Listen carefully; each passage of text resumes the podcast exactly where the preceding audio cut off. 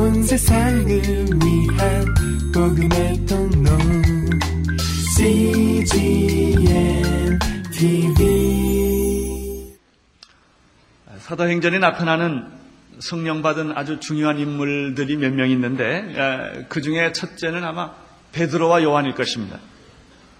이 베드로와 요한은 사도들을 대표하는 사람으로서 초대 예루살렘 교회의 창, 탄생에 창립의 주역을 담당했던 목회자들입니다. 우리가 사도행전을 보면 또 기억할 만한 사람이 있는데 그 사람은 우리가 지난번에 공부를 쭉 해왔던 스테반일 것입니다. 그는 초대교회 성도들을 대표하는 그런 사람입니다. 성령과 지혜가 충만했던 사람이고 순수한 믿음의 비밀을 가진 순교자였습니다. 베드로와 요한이 목회자였다면 이 스테반은 믿음의 믿음을 변증한 사수한 그런 순교자의 삶을 살았습니다. 그리고 또 한 사람이 있다면 오늘 우리가 본문에서 공부하게 될 빌립이라는 사람입니다. 이 빌립도 스테반과 함께 평신도를 대표하는 그런 사람인데 특별히 빌립은 독특한 모습이 있습니다. 스테반이 순교자라고 한다면 빌립은 전도자라고 말할 수가 있습니다. 특별히 개인 전도에 탁월한 은사가 있었고 어, 그가 어, 곳곳에 돌아다니면서 예수 그리스도의 복음을 선포하는 어, 그런 특별한 은사가 있었던 사람입니다.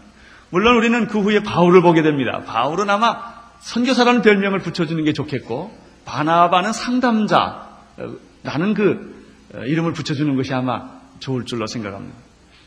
그리고 우리는 브리스길라와 아글라라고 하는 그런 부부도 사도행전에서 발견하게 됩니다. 오늘은 개인 전도에 탁월한 은사를 가졌던 이 빌립에 대해서 공부를 하겠습니다. 먼저 25절을 잠깐 보겠습니다. 25절 시작. 두 사도가 주의 말씀을 증거하여 말한 후 예루살렘으로 돌아갈세. 사마리아인의 여러 촌에서 복음을 전하니라. 베드로와 요한은 사마리아로 왔습니다.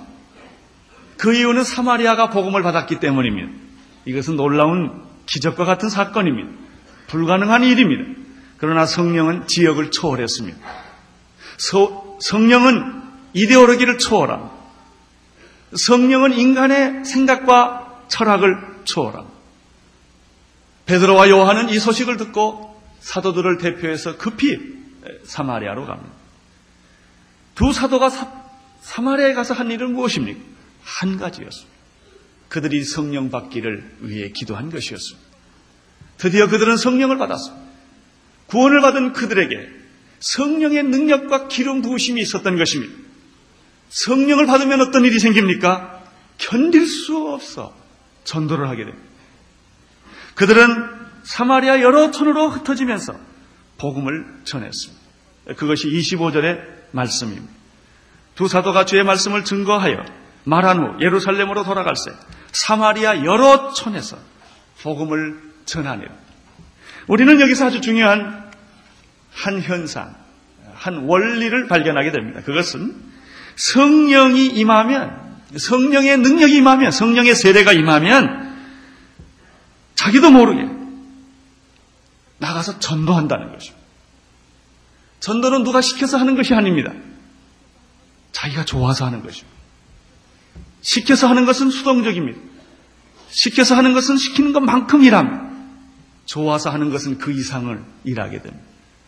시켜서 하는 데는 돈이 필요합니다. 자기가 좋아서 하는 데는 돈이 필요가 없습니다. 오순절날 성령이 맺습니다. 십자가를 보고도 좌절, 좌절했고 부활을 보고도 좌절했던 움직이지 못했던 옛날의 생업으로 돌아가야만 했던 그 제자들에게 무슨 일이 생겼습니까? 놀라운 변화가 생겼습니다. 예수님이 승천할 때도 그리고 그 후에 다락방에 모여서도 그들이 어쩔 줄 몰랐던 그들이 성령이 임하고 나니까 그 방 안에 앉아 있을 수가 없었습니다. 난곳 방언으로 이상한 말을 하기 시작을 했고 그들은 다락방을 뛰쳐나갔습니다. 곳곳에 나가서 그들은 예수에 대한 말을 하게 되었습니다. 성령을 받으면 성령 세대가 임하면 예수님을 말하게 됩니다. 말하지 않으면 견딜 수가 없습니다. 어떤 뜨거운 불이 내 안에 들어온 것과 같은 것입니다. 그들은 사마리아인의 모든 촌에 흩어져서 복음을 전했습니다. 여러분은 어떻습니까? 여러분은 마음에 누가 시키지도 않았는데 이 뜨거움이 있습니까? 예수님에 대해서 말하고 싶습니까? 예배를 끝나면 할 일이 너무나 많아요. 김 사장한테도 가야 되겠고, 박, 박 선생한테도 가야 되겠고, 병원에도 가야 되겠고, 갈 데가 너무 많아요. 예배가 빨리 끝나, 끝나야 돼요. 지금 나는 복음을 들고 갈 데가 많아요. 혹시 그렇습니까? 아니면 물에 빠진 사람처럼 몸이 혹시 무겁습니까?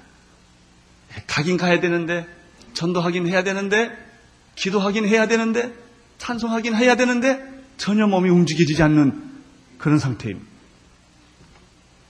나는 여러분들이 오늘 이런 성령의 뜨거움이 있게 되기를 바랍니다. 견딜 수 없는 마음, 뛰쳐나가고 싶은 마음, 소리 지르고 싶은 마음, 찬양하고 싶은 마음, 예수님에 대해서 이야기하고 싶은 그런 마음이 여러분에게 있게 되기를 바랍니다. 사마리아의 그리스도인들에게는 이 열정이 있었습니다. 누가 시키지도 않았는데 그런 일이 있었습니다. 혹시 예수 믿고 나서 밤새 본 일이 있습니까? 저는 65년도에 개인적으로 예수님을 만났는데 그 해 나는 어떻게 지냈는지 모를 만큼 흥분해 있었습니다. 예수를 믿고 한 달 동안 목이 쉬도록 찬송을 불렀어요. 너무 좋아서 저는 전도하러 다녔습니다. 의료 선교하면 거기에 따라다니면서 약도 싸주고 안내도 하고 사람들 진료하는 동안에 전도를 합니다. 너무 하고 싶었어. 그렇습니다. 성령이 오면 임하면 그런 열정이 있어. 제가 이래봬도 남산에 참 전도하러 자주 갔던 사람입니다. 예수를 믿으시에 그러면 싫어하죠 사람들이. 그렇게 하고 싶어요. 제가 제일 존경하는 사람은 버스 속에서 예수 믿으시 하는 사람이에요. 나는 못하니까. 어느 정도 마음이 뜨거우면 저럴까? 저렇게 욕을 먹으면서도 저렇게 할까? 저렇게 해서 예수 믿을 사람이 한 사람도 없을 텐데도 왜 저렇게 할까? 아, 굉장해요. 저는 남대문, 서울역에서도 전도했어요. 여기 장충공원에 가서도 전도해 봤어요. 사직공원에 가서도 전도했어요. 개인 전도를 했습니다. 자살 직전에 있는 사람 만나기도 했습니다. 대학을 포기하고도 어쩔 줄 모르는 사람을 만나기도 합니다.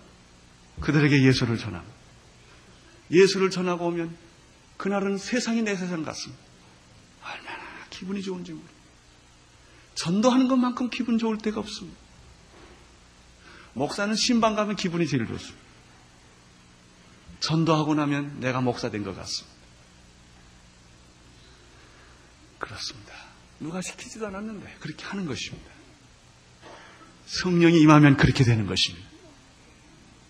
그들이 사마리아 촌에 다니며 전도했다. 간단한 말입니다. 엄청난 말입니다. 놀라운 말입니다. 나는 우리 교회가 그렇게 되기를 바랍니다. 특별히 어, 빌립은 이런 전도의 은사가 있었던 사람입니다. 전도에는 두 가지가 있습니다. 물이 흐르듯 때를 얻든지 못 얻든지 어떤 장소든지 어떤 상황이든지 예수님을 전하는 그런 전도가 있습니다. 그러나 특별하게 하나님의 어떤 인도와 섭리가 있어서 개인 전도를 특별히 하는 그런 경우도 있습니다. 오늘 빌립의 경우는 이런 특별한 개인 전도, 어떤 하나님의 뜻과 섭리가 있어서 하는 이 전도의 모습을 보게 됩니다. 26절을 보시기를 바랍니다. 26절 시작.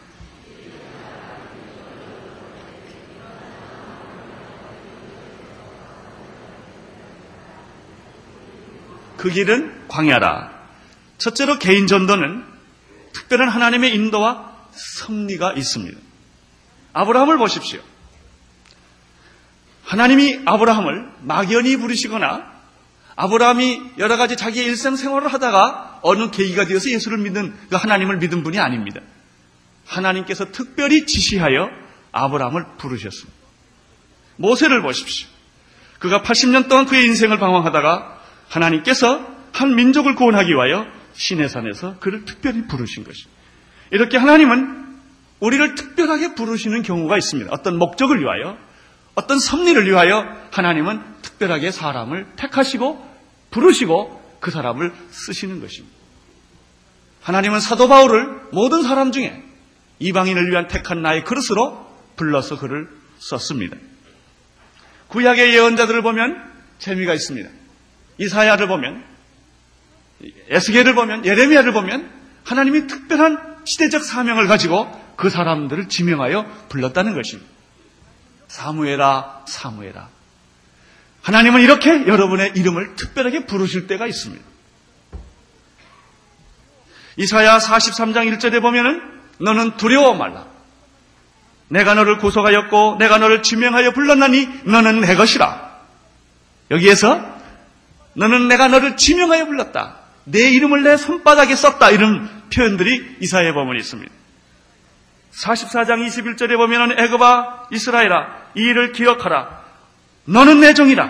내가 너를 지었으며 지었으니 너는 나의 종이라. 이스라엘아 너는 나의 이즘이 되지 않았다.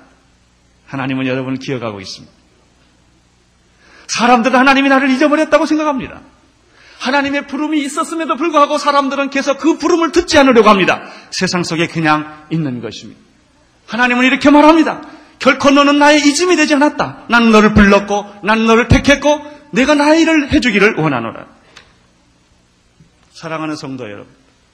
하나님은 우리를 사랑하십니다. 우리 모두를 부르십니다. 그러나 특별하게 부르시는 분들도 있습니다. 예수님을 보십시오. 예수님은 수많은 사람에게 복음을 전거했고 예수님은 수많은 사람들에게 기적을 베풀었습니다. 그러나 그 중에 열두 사도를 특별히 개인적으로 부르셨습니다. 그리고 너무나 지나치게 과분하게 그들에게 시간을 활용해 주었습니다. 이건 불공평한 일이에요. 너무 한 사람에게 치우친 편애예요. 그렇습니다. 예수님은 편애하셨어요. 열두 사람에게 같이 먹고 같이 자고 특별히 그들을 도와주었던 것입니다. 왜? 목적이 있어서 그렇습니다. 특별한 목적이 있어서 그런 것입니다. 특별한 섭리가 있어서 그런 것입니다. 어떻게 보면 시간 낭비처럼 보이는 것입니다. 이것이 제자 훈련을 하는 것입니다. 하나님은 이 민족과 세계를 복음하기 위하여 많은 교회를 세워주셨지만, 이 땅에 많은 교회를 세워주셨지만, 서울 장안에 많은 교회를 세워주셨지만, 특별히 온누리 교회는 모든 교회 중에 하나지만 특별한 게 하나 있어요. 오늘의 교회는 세계 선교를 위해서 특별히 부름을 받았다는 것입니다. 우리 교회의 특징은 세계 선교를 위해 특별히 부름 받은 교회입니다. 이 일을 하기 위해서 하나님이 세워주신 교회입니다. 이방인을 복음하기 위하여 바울을 세워주셨듯이 지금 전 세계를 복음하기 위하여 많은 교회 중에서 너희 교회만은 이 일에 특별한 부름을 받았다고 하나님이 그래서 세워주신 게 오늘의 교회입니다. 왜 우리가 해외 선교회만 그렇게 특별히 합니까? 국내 선교를 무시해서 그렇습니까? 교육사업, 의료사업, 구제사업이 잘못돼서 그런 것입니까? 아닙니다. 우리 그거 다 합니다. 그러나 오늘의 교회는 많은 교회 중에서 특별히 해외 선교를 위해서 복음을 들어보지 못한 민족을 위하여 나라를 위하여 너희는 특별히 헌금을 하고 특별히 사람을 보내고 지나치도록 그 일을 해라 하는 사명을 우리 교회 창립 때부터 주신 것입니다. 여기 많은 교인들이 모여 있습니다. 그러나 이 중에서 하나님은 어떤 사람을 특별히 부르십니다. 너는 이 일을 좀 해달라. 내 일을 좀 해달라. 이 일을 위하여 내가 너, 에게 시간 낭비를 하마. 이 일을 위하여 나는 너를 위하여 끝까지 기다려줘봐. 너는 이 일을 좀 해달라. 우리 온누리 교회 성도 중에서 특별히 하나님의 개인적 부탁을 하신 분이 계십니다. 나는 그분들이 이 하나님의 음성을 듣게 되기를 바랍니다. 귀를 막지 마십시오. 분명히 하나님의 오늘 교회를 택해 주셨듯이 오늘 교회 많은 성도님들 중에 대부분은 그저 보통 교회 나와서 예수 믿고 헌금하고 기도하고 이렇게 내 생활 속에서 최선의 삶을 살도록 하나님이 하실 것입니다. 그러나 그렇지 않게 특별하게 빌립을 통해서 일을 하셨던 것처럼 그런 일도 있을 수 있다는 것입니다. 26절을 다시 한번 보겠습니다. 시작.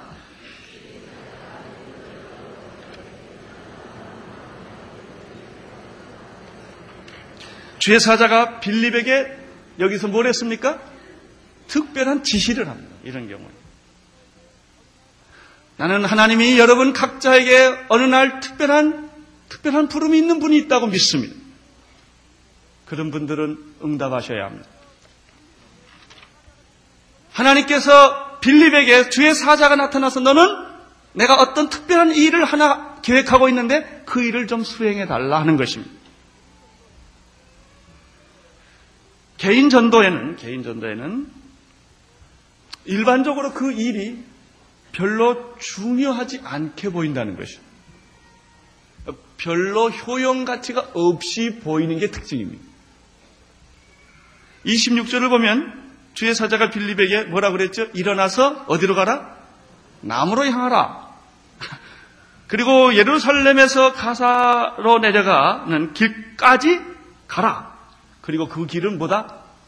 광야다. 아, 이, 이 얼마나 어처구니 없고 허무맹랑한 명령입니까? 아, 지금 여러분 보고 당장 가라고 그러면 얼마나 당황하겠어요. 내일 약속도 있고, 계획도 있고, 뭐 스케줄도 다 있는데, 어떻게 그런 것들을 그냥 그렇게 다 그만두고 가라고 하냐는 거죠. 또, 전도란, 아, 사람 많은 데서 해야지. 지금 아주 사마리아 곳곳에 지금 너무 바쁜데, 사람들의 요청이 너무나 많은데, 아, 그걸 지금 전도가 지금 막 일어나고 있는데, 기적이 일어나고 있는데, 사람들이 구름대처럼 모이고 있는데, 거기를 그만두고 광야로 가라니, 사람이 없는 데를 가라니, 이해가 됩니까? 효용 가치가 있습니까? 만약 이렇게 봅시다. 지금 오늘이렇게 지금 이렇게 굉장히 부흥도 되고 그런데 하나님이 갑자기 너 여기 그만두고 어디 저기 저기 시골로 가라 사람 없는데 그러면 어떤 느낌을 우리가 갖겠습니까? 이 똑같은 느낌이에요.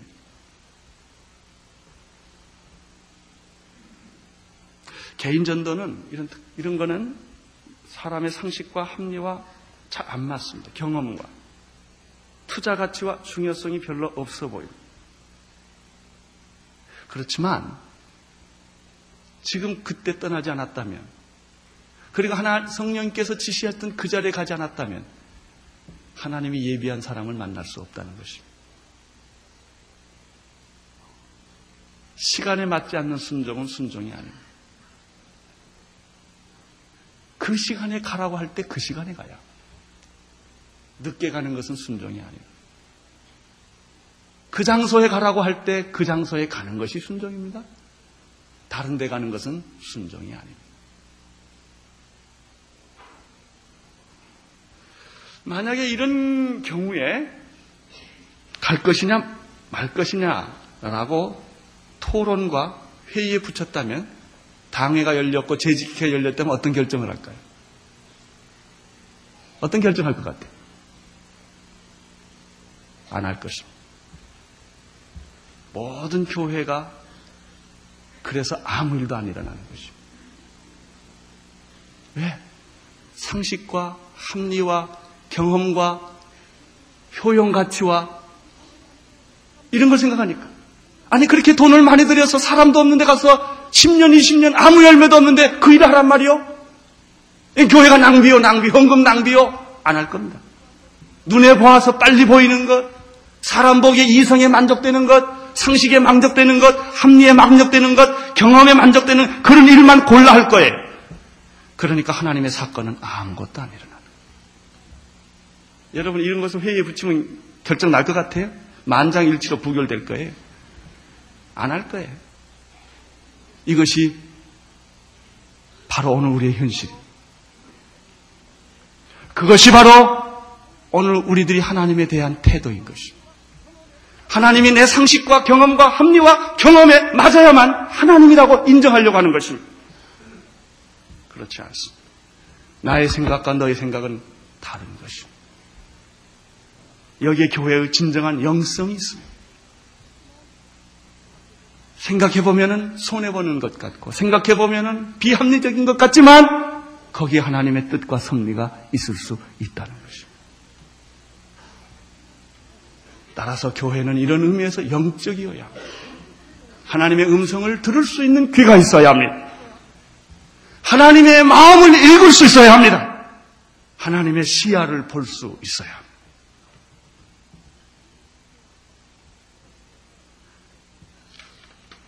순종의 결과는 무엇입니까? 27절과 28절입니다.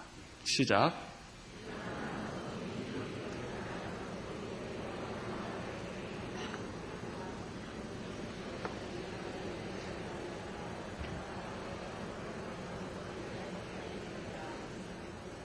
여기 재밌는 표현은 일어나 가서 보니라는 말입니다. 일어나 가서 보니. 나는 여러분에게도 이 말이 적용되기를 바랍니다.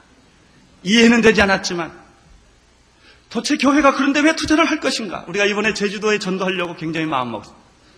예산을 좀 거기에 많이 투자해서 거기 전도하고 싶습니다. 아니 도대체 무슨 일이 왜 해야 되는가? 우리 할 일도 많은데 막 그렇게 생각할 수도 있을 거예요.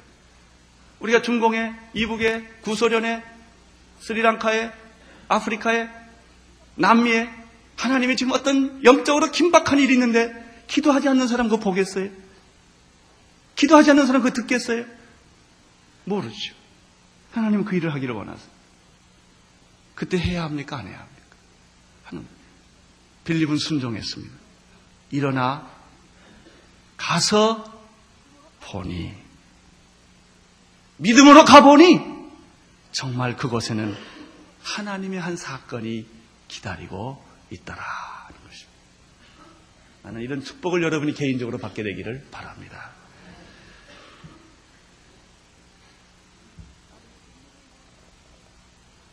하나님의 비밀은 무엇입니까?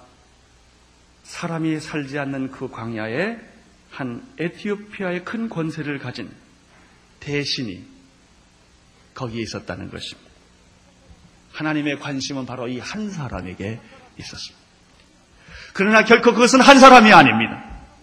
바울은 한 사람입니다. 그러나 결코 그는 한 사람이 아닙니다. 베드로는 한 사람이었습니다. 그러나 그는 결코 한 사람이 아니었습니다. 그는 엄청난 하나님의 일을 할 일꾼이었습니다. 29절을 보시기를 바랍니다. 29절 시작.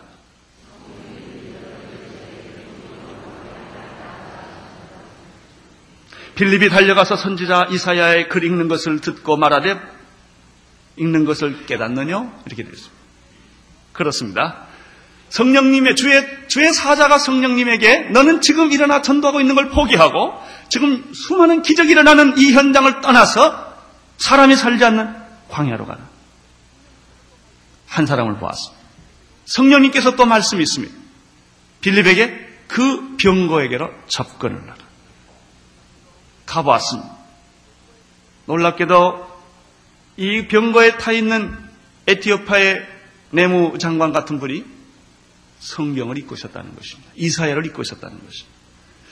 자, 빌립이 어떻게 말을 접근할까? 이게 참 고민입니다. 지금 성령이 가라고 해서 갔는데 성령님께서 지금 당신한테 가라고 해서 내가 왔습니다. 이럴 수도 없잖아요. 근데 빌립이 제일 쉽고 재밌는 말을 했어요. 그 읽는 거 깨달으세요? 딱 한마디. 읽는 게 아, 알겠습니까? 이런 얘기 한마디 했습니다. 여러분, 성령님이 인도하시는 대로 가면 안 되는 것 같으나 모든 게 됩니다. 그러나 내 생각대로 가면 될 것 같으나 되는 게 하나도 없습니다. 자, 요셉을 보십시오, 요셉. 요셉은 원치 않게 형들의 미움을 받아 깊은 우물에 빠졌습니다. 그들은 원, 요셉이 원치 않게 그들은 형들의, 미움을 받아서 조국을 떠나야 했고, 이방의 나그네로 살아야 했고, 알지 못하는 어떤 사람 집에서 종로로 돼야 했어. 거기 가서 또 최선의 삶을 살았는데, 부인, 나쁜 여자 부인을 만나서 그 여, 주인, 어, 안주인을 만나서 그는 감옥에 들어가게. 되는 게 하나도 없습니다. 세상 만사 내 뜻대로 되는 게 하나도 없습니다. 그런데 바로 그것이 총리 대신 되는 하나님의 각본이었다는 것입니다. 여러분, 모든 일이 안 될때 아멘 하세요. 대학에 떨어지거나 사업에 실패를 하거나 몸에 병이 들거나 계획한 것이 안 되면 아멘 하세요. 주여, 이제는 내 뜻이 무너졌고 당신의 뜻이 세워질 때가 되었기 때문입니다. 내 뜻은 무너져야 합니다. 내 계획은 무너져야 합니다. 요셉이 최악의 상황으로 가는 것은 최상의 상황을 예비하셨기 때문에 그렇습니다. 이 하나님의 뜻입니다. 베드로 어, 사도 바울이 빌립보서 4장 11절 이하에서 이런 말씀을 했습니다. 내가 궁핍함으로 말하는 것이 아니라 어떠한 형편에서도 자족하기를 배웠다. 내가 비천에 처할 줄도 알고 풍부에 처할 줄도 알아 모든 일에 배부르며 배고픔과 풍부와 궁핍에도 일체 비결을 배웠나. 바울이 배운 것은 무엇입니까? 풍성, 부요함도 배웠지만 가난도 배웠다는 것입니다. 건강도, 건강의 축복도 배웠지만은 질병의 고통도 배웠다는 것입니다. 건강이냐, 질병이냐, 축복이냐, 패배냐, 좌절이냐, 저주냐, 이런 게 중요하지 않습니다. 그는 그런 모든 상황 위에서 뛰어나신 예수 그리스도를 발견하게 된 것입니다. 내게 능력 주시는 자 안에서 나는 모든 것을 할 수 있다. 이게 믿음입니다. 축복도 하나님의 뜻입니다. 그러나 실패는 하나님의 더 큰 뜻입니다. 성공도 하나님의 뜻입니다. 그러나 패배는 더 놀라운 하나님의 뜻입니다. 그것을 볼 수 있고, 그것을 읽을 수 있고, 그것을 깨달을 수 있는 그런 믿음이 여러분에게 있게 되기를 바랍니다. 그리스도 안에서는 결코 실패가 없습니다. 그리스도 안에서는 결코 좌절함이 없습니다. 그리스도 안에서는 결코 낭망이 있을 수가 없습니다. 왜냐하면 그것은 바로 하나님의 뜻을 이루려는 기회이기 때문에 그렇습니다. 성령의 음성에 민감하시기를 바랍니다. 여러분 성령님은 지금도 말씀하십니다. 듣는 귀가 우리에게 없을 뿐입니다. 하나님은 말씀하시는 하나님이십니다. 침묵하시는 하나님이 아니십니다. 주의 음성을 들으시기를 바랍니다. 주의 성령의 음성에 민감하시기를 바랍니다. 그리고 성령님의 지시에 순종하시기를 바랍니다. 상식에 맞지 않고 합리에 맞지 않고 경험에 맞지 않고 여러분의 이성에 맞지 않다 할지라도 하나님의 뜻에 순종하십시오. 효과가 없을 것 같이 보일지라도 열매가 없을 것 같이 보일지라도 그것이 참 무지한 투자인 것처럼 보일지라도 성령님이 시키는 대로 하십시오. 믿음의 행동에는 결코 후회도 실패도 없습니다. 반드시 거기에는 하나님의 선한 뜻이 있습니다. 31절을 읽게 되기를 바랍니다. 31절 시작.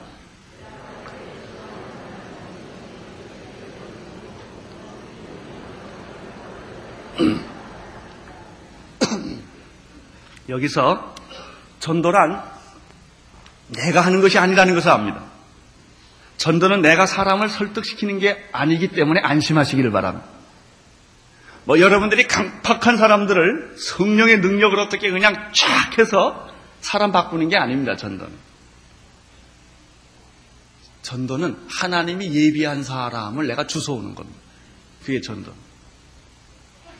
하나님이 준비하지 않는 사람은 내가 아무리 전도해도 열매를 맺을 수가 없습니다. 전도는 무엇입니까? 하나님이 택한 사람, 하나님이 예비한 사람을 내가 만나서 그 열매를 주워오는 게 전도입니다.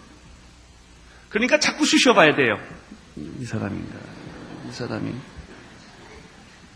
알 수가 있나요? 당시 하나님 택한 사람이요? 이렇게 자꾸 물어봐야 돼, 이렇게. 누구 단지 만나면. 내가 옛날 전도사 시절 때 우리 그 교회 목사님 사모님이 믿음이 참 좋은 분입니다. 그때 펠레가 왔어요. 축구 선수 펠레. 우리나라 와서 시범을 하는. 나는 옛날에 축구 선수였거든요. 골키퍼였거든요. 그 너무 재밌어서 주일날 예배 끝나고 그거 보는 거예요. 이렇게 너무 재밌어. 사모님이. 펠레도 예수 믿을까? 가끔 그러더라고요. 이 사모님 관심은 펠레가 공 잘 차는 게 관심이 없고 저 사람이 예수 믿었냐? 이게 관심이 있는 거예요. 나는 여러분에게도 이런 관심이 있게 되기를 바랍니다. 하나, 전도는 하나님이 택한 사람을 내가 데려오는 겁니다.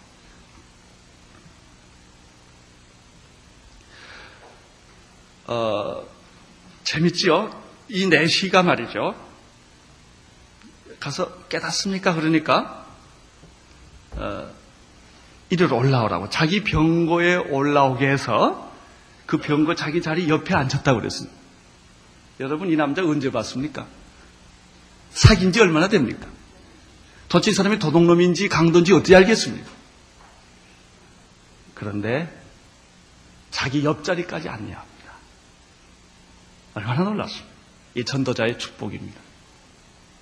저는 가끔 목사, 목사로서 성도님들의 분에 넘치는 사랑을 받습니다. 식사를 대접할 때도 가끔 예수님이 과연 이런 식사를 대접받았을까 이런 황송함이 있습니다. 처음에는 제가 잘나서 그런 줄 알았어요. 그게 아닙니다. 도대체 제가 뭐겠습니까? 성도님들이 그렇게 저를 사랑하고 대접하는 것은 그들이 하나님을 생각했기 때문일 것입니다. 여러분, 이 빌립이 왜 이런 대접을 받습니까? 하나님 때문입니다. 이사야 말씀 때문입니다. 말씀에 대한 봉사를 했더니 하나님이 이처럼 자기 옆자리까지 오게 만들어 주셨다는 사실을 우리는 보게 됩니다. 내시는 빌립을 초청해서 궁금한 것을 질문을 했습니다. 32절과 34절입니다. 시작.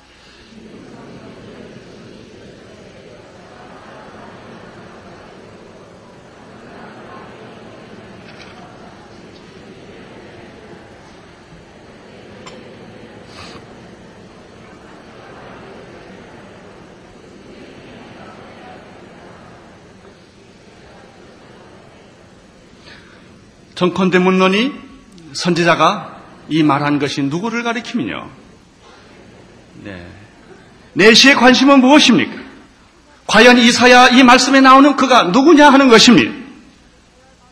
내시가 이 이사야의 말에 문법을 몰랐겠습니까? 문장을 몰랐겠습니까? 단어를 몰랐겠습니까? 문맥을 몰랐겠습니까? 그런 것이 아닙니다. 내시의 그 강렬한 호기심은 과연 그가 누구냐 하는 것입니다. 인류의 최대 질문은 바로 그가 누구냐 하는 것입니다. 그 한 분에 대한 수수꺾기. 그분은 역사의 AD와 BC를 갈랐던 그분이신데 그분이 누구냐 하는 것입니다. 빌라도는 예수에게 진리가 무엇이냐고 물었습니다. 사울은 가는 도중에 주여 당신은 누구십니까? 이렇게 질문. 주여 당신은 누구십니까? 이 질문, 이 수수께끼를 대답할 수 있다면 인류와 우주의 문제에 대한 해답을 할 수가 있습니다. 우리 인생의 수많은 철학적 많은 물음과 역사의 물음과 인생의 본질의 문제에 대한 해답을 할 수 있는 그 물음입니다. 그분이 바로 예수 그리스도십니다. 이사야는 강렬한 호기심을 가지고 이사야에 말했던 이분이 누구인가? 과연 이분이 누구인가? 그분이 정말 하나님인가? 35절에 빌립은 입을 열어 이 글에서 시작하여 예수를 가르쳐 복음을 전하네. 전도란 무엇입니까? 그분이 예수입니다. 이 말하는 겁니다. 어떤 사람이 자살하고 싶습니다. 내가 왜, 왜, 왜 이런 데까지 와야 돼? 내 인생이 여기까지 내 왜가 왜 오게 되었습니까? 그때 옆에 있다. 예수 안 믿어서 그래요. 고마 한마디 하는 게 전도입니다. 왜 세상에는 전쟁이 있습니까? 왜 세상에는 지옥이 있습니까? 그 해답은 예수를 통해 봐야. 이게 전도. 진정한 전도자는 이 말을 할 줄 알아야 합니다. 이 말을 할 수 있어야 합니다. 내 생애가 마지막 마치고 죽을 때 예수 이름을 부를 수 있어야 합니다. 내 생애 마지막 장례식에는 통일이 아니라 찬송가예요. 합니다. 주님이 합니다. 마지막, 마지막 순간. 우리는 정의나 평화나 자유나 통일을 위해서 한평생 보낼 수 있습니다만은 내 인생의 결론은 합니다. 예수보다 더 높은 가치, 예수보다 더 본질적 가치는 지상에 없기 때문입니다. 예수님은 누굽니까? 오늘 보면은 예수를 가르쳐 복음을 전하니 이렇게 말했습니다. 예수님이 복음입니다. 우리는 예수를 위해 죽을 수 있어야 합니다. 고난이란 다른 것 때문에 받는 고난을 성경에서 말하지 않습니다. 예수를 위해 받는 고난을 이야기합니다. 신학자들은 너무나 예수를 어렵게 설명합니다. 철학자나 사회개혁가들에게는 예수가 없습니다. 그러나 빌립의 대답은 그분이 예수라고 가리키는 것입니다. 나는 여러분에게 이 예수님을 소개합니다. 내시의 반응은 어떻습니까? 36절을 보시기를 바랍니다. 36절 시작.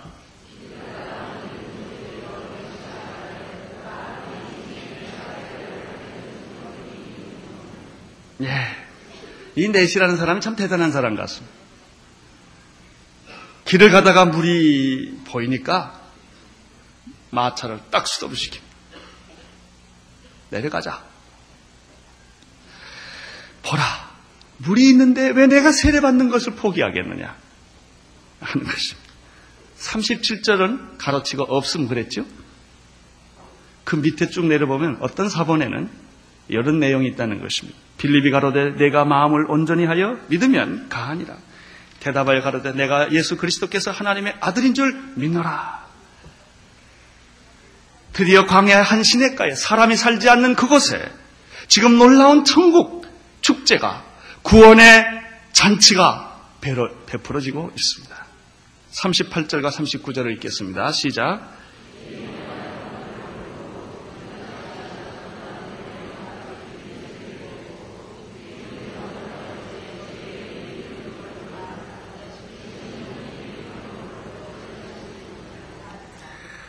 여기 보면은 병거를 머물고 빌립과 내시가 다 물속에 들어갔다고 말했어요. 이게 세례입니다. 뭐 우리 세례 문답도 하고 그러지만 그거 다 사람이 만들어 놓은 거고요. 예수 믿으면 세례 받으면 되는 것입니다. 아주 아주 참 놀라운 거예요. 그리고 우리는 세례 이렇게 물 뿌리는데 보니까 이 물에 들어가 사실 물에 들어갔다 나오는 게 세례입니다. 둘이 세례를 받았어요. 주의 영이 빌립을 이끌어갔다고 그랬어요. 내시는 화련히 길을 감으로 그를 다시 보지 못하게 되었다. 이렇게 되어 있습니다. 이, 이게, 이게 뭐가 쓴 거짓말 같지 않고 꿈꾸는 것 같아요. 한 사건인데 굉장히 꿈꾸는 사건 같아요. 세례를 줬어요. 성령이 빌립을 채갔어요. 내시는 호련히 갔어요. 그게 전부예요. 나는 여러분에게도 거짓말 같은 사건이 일어나기를 바랍니다. 꿈꾸는 것 같은 그러나 실제로 있는 영적인 사실.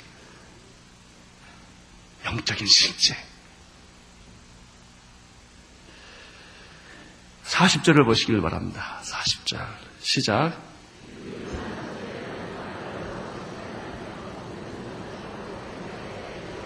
나는 이 40절의 말씀을 충분하게 상상할 수가 있습니다. 아마 필립이 이것저것 다니면서 복음을 전했겠죠. 아소도에도 나타났고 이성 저성에 빌립은 나타났을 거예요. 오늘은 이곳 내일은 저곳. 빌립이 가는 곳마다 사람들이 운집했을 것입니다. 빌립이 가는 곳마다 그는 복음을 선포했을 것입니다. 우리 주 예수 그리스도를 말했을 것입니다. 사람들은 귀를 열고 그 복음을 듣고 가슴이 찢어지는 걸 경험하고 몸에서 귀신이 나가는 걸 경험하고 병든 자들이 낫는 가난하고 병, 병든 사람들이 병원에 갈 수 없는 사람들이 병이 났습니다. 얼마나 기뻤겠습니까? 가족들끼리 끌어안고 울었을 것입니다. 감격했을 것입니다. 그날 밤에 그들은 잠을 못 잤을 것입니다. 그런 일들이 이성, 저성, 이 집, 저 집에서 막 일어났다는 것입니다. 놀라운 일입니다. 나는 그런 일이 오늘 이렇게 일어나기를 바랍니다. 나는 그런 일들이 여러분의 생에 일어나기를 바랍니다. 여러분이 가는 데마다 이런 일이 일어나기를 바랍니다. 그것이 빌립의 생애였습니다. 얼마나 놀라워. 그는 이름도 없이 빛도 없이 신문에 나지도 않았을 것입니다. TV 뉴스에도 안 났을 것입니다. 그렇지만 주님은 아십니다. 그 사람이 무엇을 하고 살았는지, 어디를 다녔는지. 여러분 이것보다 더 귀한 생애가 어디 있습니까? 죽어가는 영혼을 붙들어서 기도해주고 구원해서 그를 천국에까지 인도해주는 이런 축복보다 더 큰 축복이 어디 있겠습니까? 기도하겠습니다. 하나님 아버지,